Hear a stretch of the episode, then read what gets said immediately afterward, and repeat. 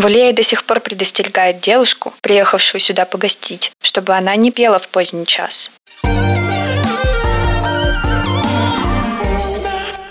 Всем привет! Это подкаст «Я боюсь». Меня зовут Маша. Я очень рада с вами сегодня встретиться. Мы продолжаем выпускать подкаст в умопомрачительном каком-то для нас темпе еженедельном. А раз в две недели у нас выходят большие выпуски, где мы все вместе собираемся, слушаем или рассказываем какую-то интересную, загадочную историю. А между этими выпусками выходят вот такие, как сегодня, маленький выпуск, где мы сегодня с вами будем наедине. И я принесла вам историю об удивительном и загадочном месте, которое находится в России.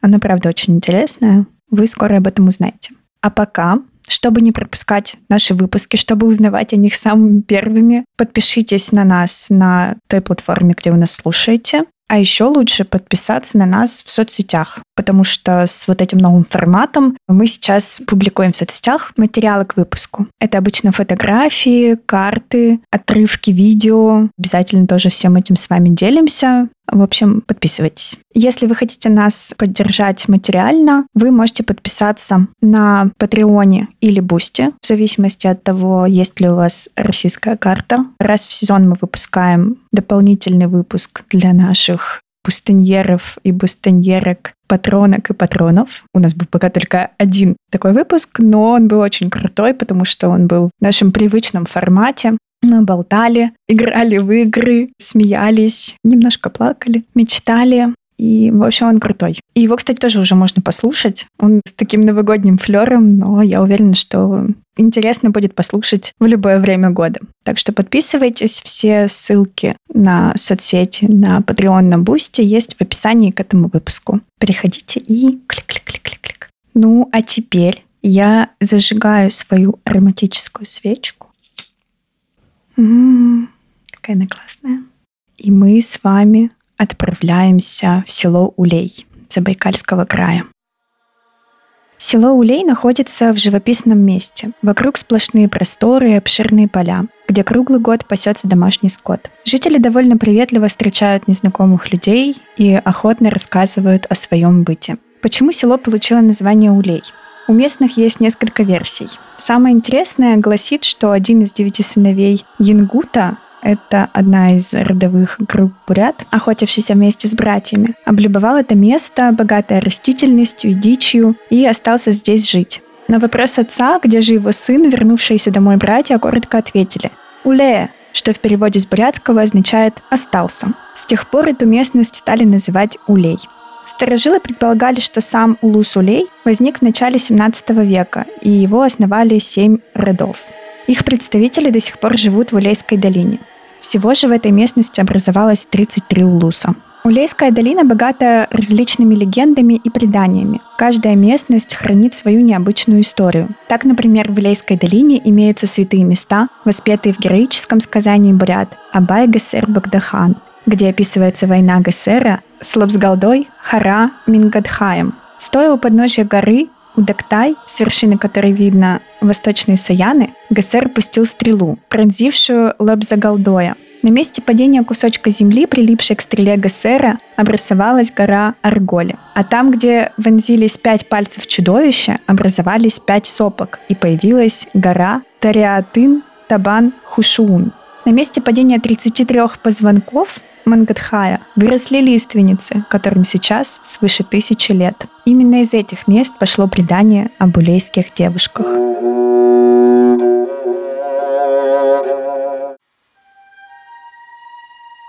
Когда-то в Улее жила девушка, слывшая непревзойденной пивуньей. Звали ее Бржутхай Доухей, пивунья Бржутхай.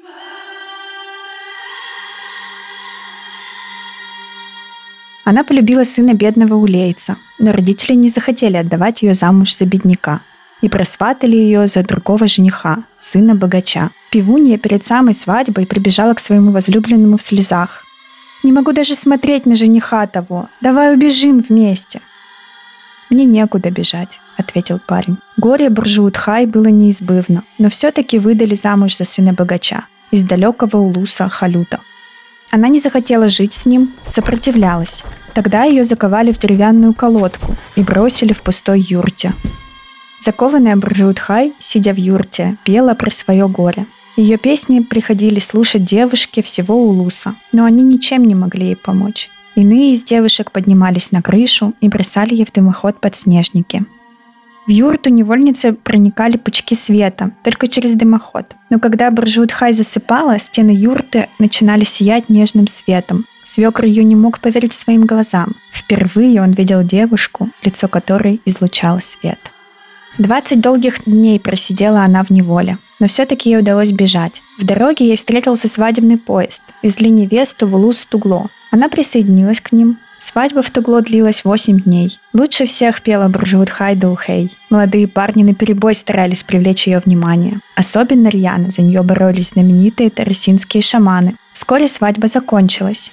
Пока Буржут Хай пела, ей было хорошо на душе, а после гуляний она не знала, куда деваться. В халютах ее ждала неволя, дома в Улее ее не примут, замуж она выходить не хотела. Ее горе было огромным. Из-за этого она ушла в Овен, где сушили хлебные снопы, и повесилась. После смерти, как и всем, кто умирал трагично или кончал с собой, ей не было покоя. Она не могла попасть на суд к владыке загробного мира Эрленхану, и ее ждала участь жить между землей и подземным царством. Были и другие девушки, которые страдали от неразделенной любви. Многих из них также постигла судьба Буржут Хайдухей. После смерти они переселились домой, в Улей, где вокруг нее стали собираться духи девушек, трагически погибших от несчастной любви. С тех пор и ходит по всему Прибайкалью страшная молва о 360 улейских привидениях, которые устраивают по ночам увеселения и йохар-хороводы и призывают в свой круг звонкоголосых девушек.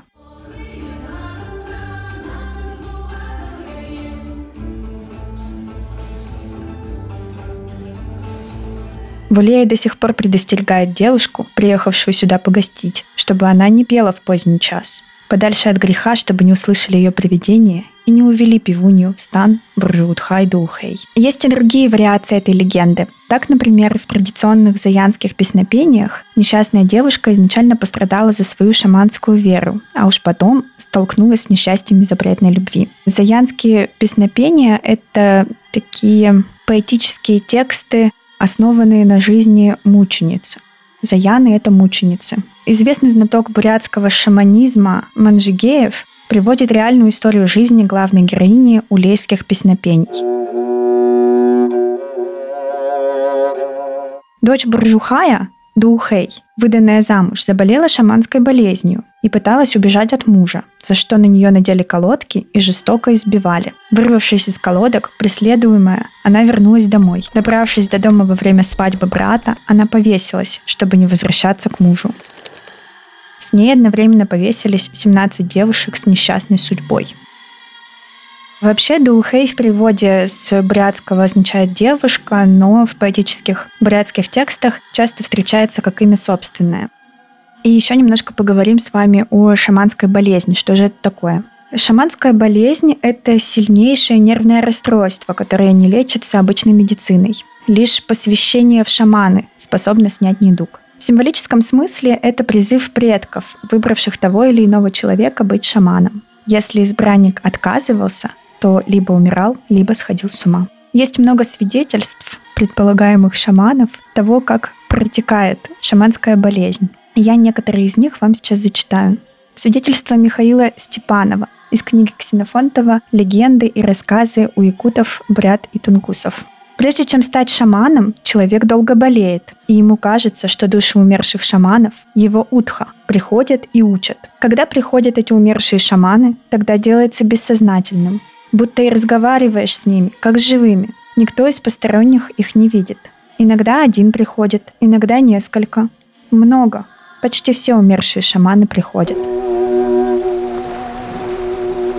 Современные представления о протекании шаманской болезни в основном связаны с кошмарными сновидениями. Их глубина и реалистичность поражают. В конце 90-х годов 20 века был описан следующий случай. К женщине-бурятке стало являться два духа монгольских шаманок. Видения были ужасными. Женщину преследовали руки, ладони. Сон мешался с явью. Однажды после очередного кошмара женщина проснулась, открыла глаза и, к своему ужасу, увидела над собой те самые ладони, которые встречались ей лишь во сне. Только после крика ужаса и зажженного родными в комнате света видение исчезло. Трагедия женщины заключалась еще и в том, что она не знала бурятского языка, а Утха беседовал с ней именно на бурятском. Избранница просто не понимала, что хотят от нее духи ее предков. Вот фрагмент видений Спиридона Герасимова, якутского шамана.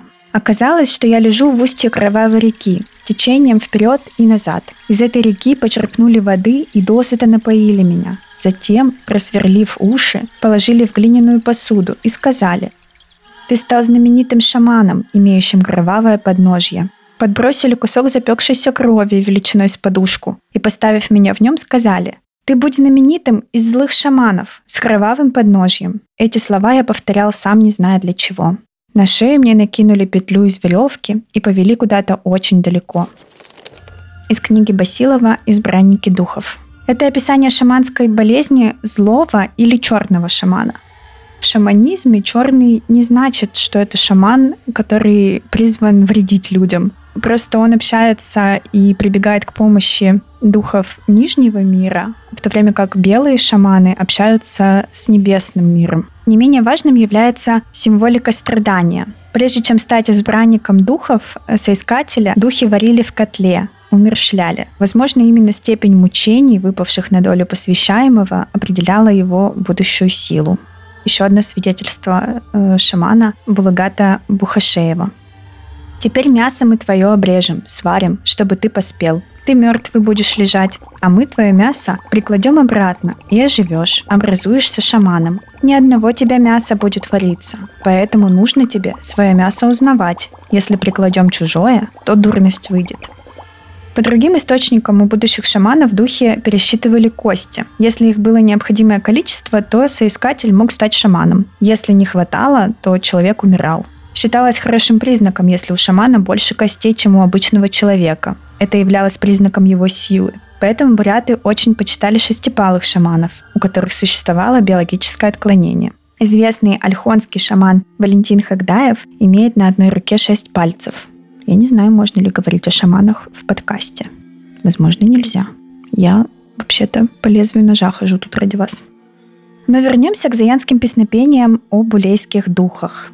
Героиня, избранная духами, должна исполнить заданную для нее программу, даже против своей воли. Выйдя замуж и заболев шаманской болезнью, она переносит несправедливое наказание. И наказание это приходит от свекра, поклонника ламаизма. Буддистские ламы в заянских песнопениях вообще чаще всего исполняют роль основных мучителей, а девицы выступают как безвинные жертвы произвола. Потому в будущем они, как мученицы за веру, становятся особо отмеченными заянами хранителями веры и рода. Девушку освобождает из колодок брат ее мужа, и она сбегает домой.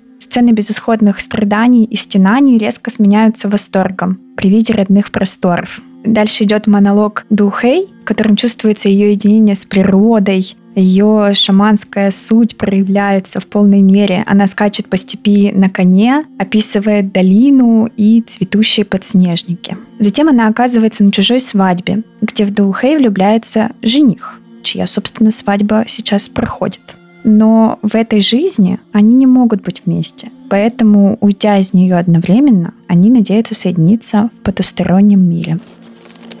Эпилог песнопения состоит из длинного описания с повторяющимися сценами возвращений Доухей на Землю. Она забирает с собой самых близких и помогавших ей в этой жизни людей. В каждом описываемом случае подчеркивается беспомощность человека перед Роком. Он ничего не может сделать. Доухей приходит за ним, зовет его в веселый танец Йохар, и человек вынужден уйти за ней. Во всем тексте наиболее темными по смыслу Закодированными для восприятия являются повторяющиеся сцены самоубийств под руководством духов улейских девушек.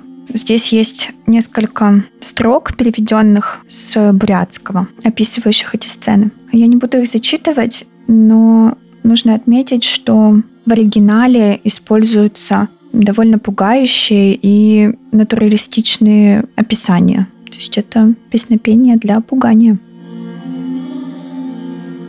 Главная героиня во время свадьбы ушла из жизни и возвращается в этот мир за жертвами именно во время гуляний. В шаманских преданиях улейские девушки считаются наиболее жестокими духами.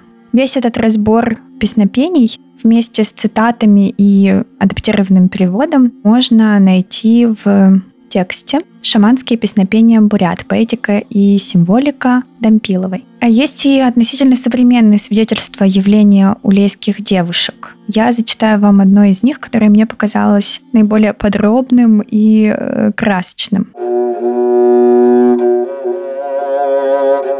Приехала как-то в Улей девушка, уже в советские времена, когда Братское море затопило многие пойменные луга и пастбища долин Приангария. Девушка та была прислана по распределению от училища культуры, работать в сельском клубе. Как и многие культработники, она любила свою работу, но особенно она любила петь. Поселили ее в пустующем доме около залива. На заливе любили купаться, удить рыбу все улейцы. Но когда наступала ночь, ни одного селянина даже силком нельзя было вытянуть на залив. Все боялись чего-то. Но девушка ничего не боялась, и, как многие тогдашние молодые люди, не верила ни в Бога, ни в черта. Ходила она по вечерам на залив, любовалась рукотворным морем, смотрела на закат, слушала крики птиц. Кроме того, ко всему прочему, девушка была довольно красива, и местные парни наперебой ухаживали за ней. Особенно на нее запал молодой тракторист Сергей, иногда приходивший по вечерам к ее домику. Однажды после вечера в клубе по поводу окончания очередного соцсоревнования к молодой специалистке, певшей на вечере не только русские и советские песни, но и бурятские, да так, что все заслушались и в конце долго аплодировали, подошла старуха в старой шале и сказала «Дочка, не пой поздним вечером и по ночам на улице. Пожалуйста, не ходи на залив». «А почему?» – спросила девушка. «Потому что на том месте, где стоял залив, была когда-то юрта, в которой томилась пиунья Буржут-Хай, которая потом повесилась от несчастной любви. После смерти в этом месте поселилась ее не нашедшая приюта душа и еще много других привидений. Но девушка, как было сказано выше, не верила ни в Бога, ни в черта. Не поверила она и старухе. Ночью она вышла во двор. Полная луна освещала долину, залив. Вода серебрила волны. Вдруг озорная мысль промелькнула у нее. Выбежав из калитки, она запела. Песня разлилась над долиной, скупо освещенной лунным светом. И вдруг у залива девушка увидела огонек. Она пошла на него. И вскоре увидела трепещущий свет костра и тени людей, танцующих хоровод вокруг него. Звуки Йохара донеслись до нее. Девушка, зачарованная песнями, пошла к гулянию. В это время Сергей, возвращавшийся с гаражей, где он ремонтировал свой трактор, решил по дороге заглянуть к своей зазнобе. Подойдя к ее дому, он зашел в ограду, окликнул девушку, постучал в дверь. Поняв, что ее нет дома, он вышел из ее двора и вдруг увидел вдали у залива белеющее пятно ее платья. Сергей побежал к нему и увидел вдали пламя костра и танцующие тени, которые были уже на берегу залива. Его подруга шла к ним. «Интересно, кто это решил провести гуляние у залива в такой поздний час?» – подумал парень. И вдруг страшная догадка обожгла его. Привидение. Сергей побежал еще быстрее, кричал и с ужасом увидел, что костер и хоровод вокруг него стали удаляться. Они вошли на воду. Вот это уже удаляются по воде, как будто это вовсе не вода, а суша. Девушка же, не слыша криков Сергея, она вообще уже ничего не слышала, кроме чарующих песен улейских призраков. Она вошла в воду и стала идти вслед за удаляющимся все дальше и дальше к середине залива, к глубокому омуту, хороводу Йохару. Вот в воде исчезли ее ноги, вот уже виднелась только голова. Скоро девушки уже и не было видно. Она вся исчезла в серебристых водах залива. Сергей подбежал к берегу и с размаху бросился в воду. Долго он нырял, искал любимую, но найти ее не мог. Обессиленный он выполз на берег и впал в забытье. Утром односельчане обнаружили его на берегу. Убитый горем тракторист рассказал им, как было дело. Всем селом искали у лейцы тело девушки, но так и не нашли. Говорят, тело ее не всплыло, потому что она осталась в глубоком омуте, и теперь по ночам она выходит из воды, ища новые души, которые присоединятся к загробному йохару улейских привидений.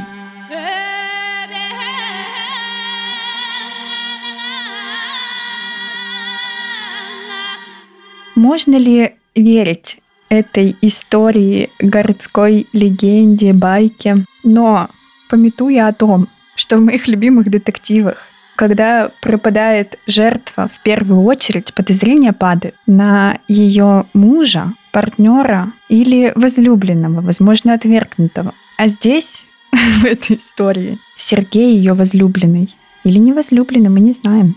Он стал единственным свидетелем того, как девушка пропала. И он утверждает, что это духи ее забрали. В общем, интересная история, конечно.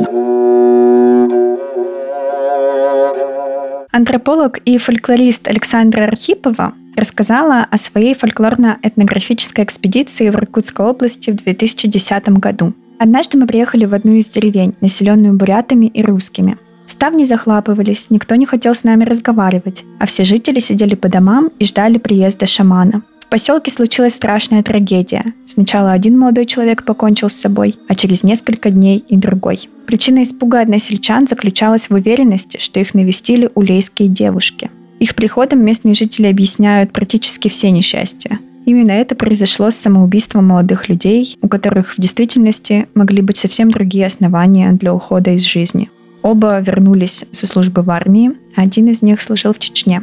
Тем не менее, по логике местных жителей, виноват в трагедии был некий агент угрозы мифологической природы, улейские девушки, и на приходящего шамана возлагались надежды на их изгнание. Здесь Александра обращается к термину «моральная паника», хоть и признает, что в данном случае она представлена в микромасштабе. Социологи обозначают этим термином ситуацию, при которой восприятие реальной или вымышленной группы как угрозы для сообщества провоцирует агрессию по отношению к любым объектам, которые могут быть ассоциированы с этой группой. Причина известных в истории моральных паник заключалась в том, что источником проблем, существовавших внутри самого сообщества, объявлялись чужие или их образ. Борьба с проблемами сводилась к изгнанию или уничтожению опасных чужих. Так, например, в Европе в новое время сложная религиозная ситуация и бедность стали триггером для массового обвинения женщин в колдовстве и сговоре с дьяволом. В нацистской Германии послевоенная разруха привела к поражению евреев в правах, а потом и к Холокосту. Экономические трудности и глобальные сдвиги в социальной структуре советского общества 30-х годов вылились в масштабные кампании по разоблачению так называемых вредителей на которых перекладывалась ответственность за неудачи в социалистическом строительстве. Ссылаясь на то, что улейские духи забирают с собой именно юношей и молодых девушек, Александр Архипова приводит примеры современных слухов об опасностях, угрожающих детям и подросткам, которые, в свою очередь, порождают моральную панику в обществе. Вот несколько этих примеров. В 1996 году появляются слухи о развитии рака мозга у детей от излучения мобильных телефонов. Затем об опасности мультфильмов «Покемоны». Яркие цвета и спиральные глаза зомбируют или вызывают эпилепсию. В это же время начинают говорить о самоубийствах детей после смерти Тамагочи. Позднее в этих несчастьях обвиняют также аниме, компьютерные игры и даже толкинистов. Это меня поразило больше всего, мне кажется, толкинисты — это самые безобидные люди на планете. Как можно их в чем-то обвинять? Мое личное мнение. Возможно, есть какие-то коварные толкинисты. Компьютерные игры демонизируют э, чаще всего. Затем слухи о ВИЧ-террористах. 2007 год, э, который все хотят вернуть, принес э, в СМИ волну слухов о самоубийствах, спровоцированных субкультурами эмо и готов. Затем идет волна ГМО страхов, заражение бананов различными вирусами, от ВИЧ до Эболы. Тут непонятно, почему именно бананы стали жертвами СМИ в этом случае, не знаю. Возможно, у вас есть какие-то предположения.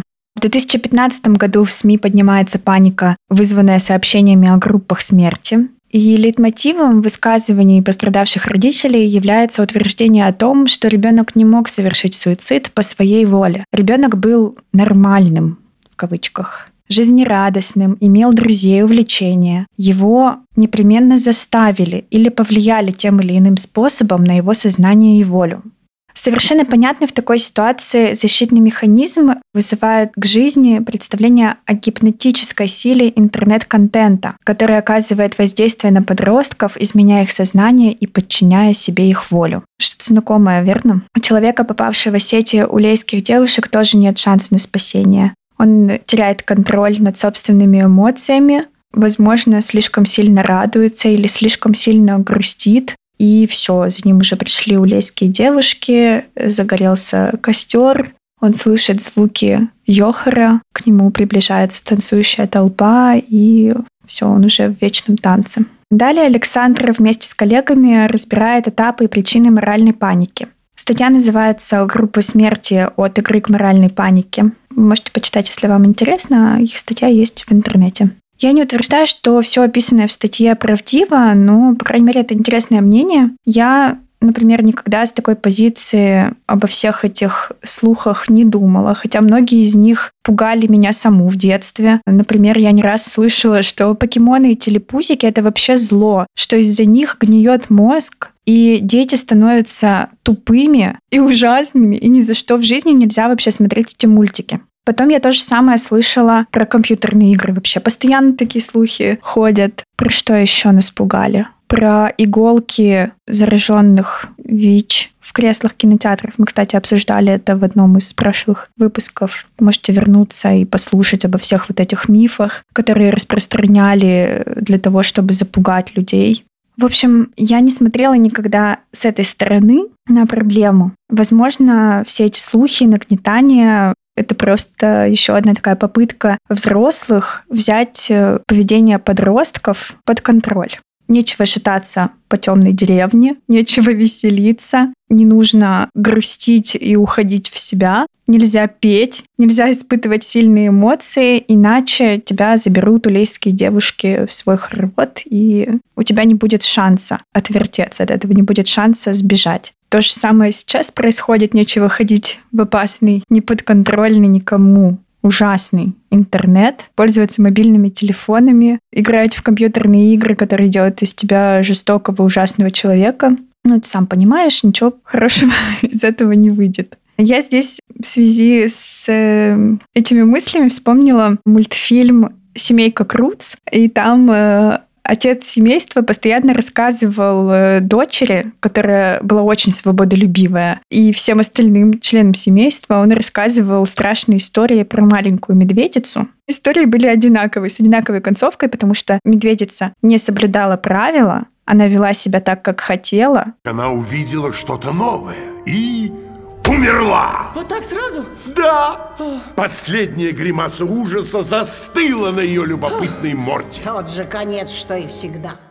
На этой веселой, возможно, не очень веселой, на этой ноте я хочу закончить свой рассказ. Если вы бывали в селе Улей или, может быть, слышали какие-то истории, истории об улейских девушках, может быть, вы были на знаменитом спектакле «Улейские девушки» Бурятского драматического театра, пожалуйста, напишите в комментариях. Мне очень интересно ваше впечатление, вообще узнать, действительно ли ходит такая молва среди местных жителей в общем, все, что вы знаете про улейских девушек, пожалуйста, пишите в комментариях. Если вы впервые услышали эту историю, тоже напишите, если она вам понравилась. В общем, в соцсетях мы стараемся отвечать на любые вопросы, на любые комментарии. Мы очень это любим, поэтому пишите, не стесняйтесь. А я вас крепко обнимаю. Спокойной вам ночи, если вы слушали это перед сном. И услышимся в следующих выпусках. Пока!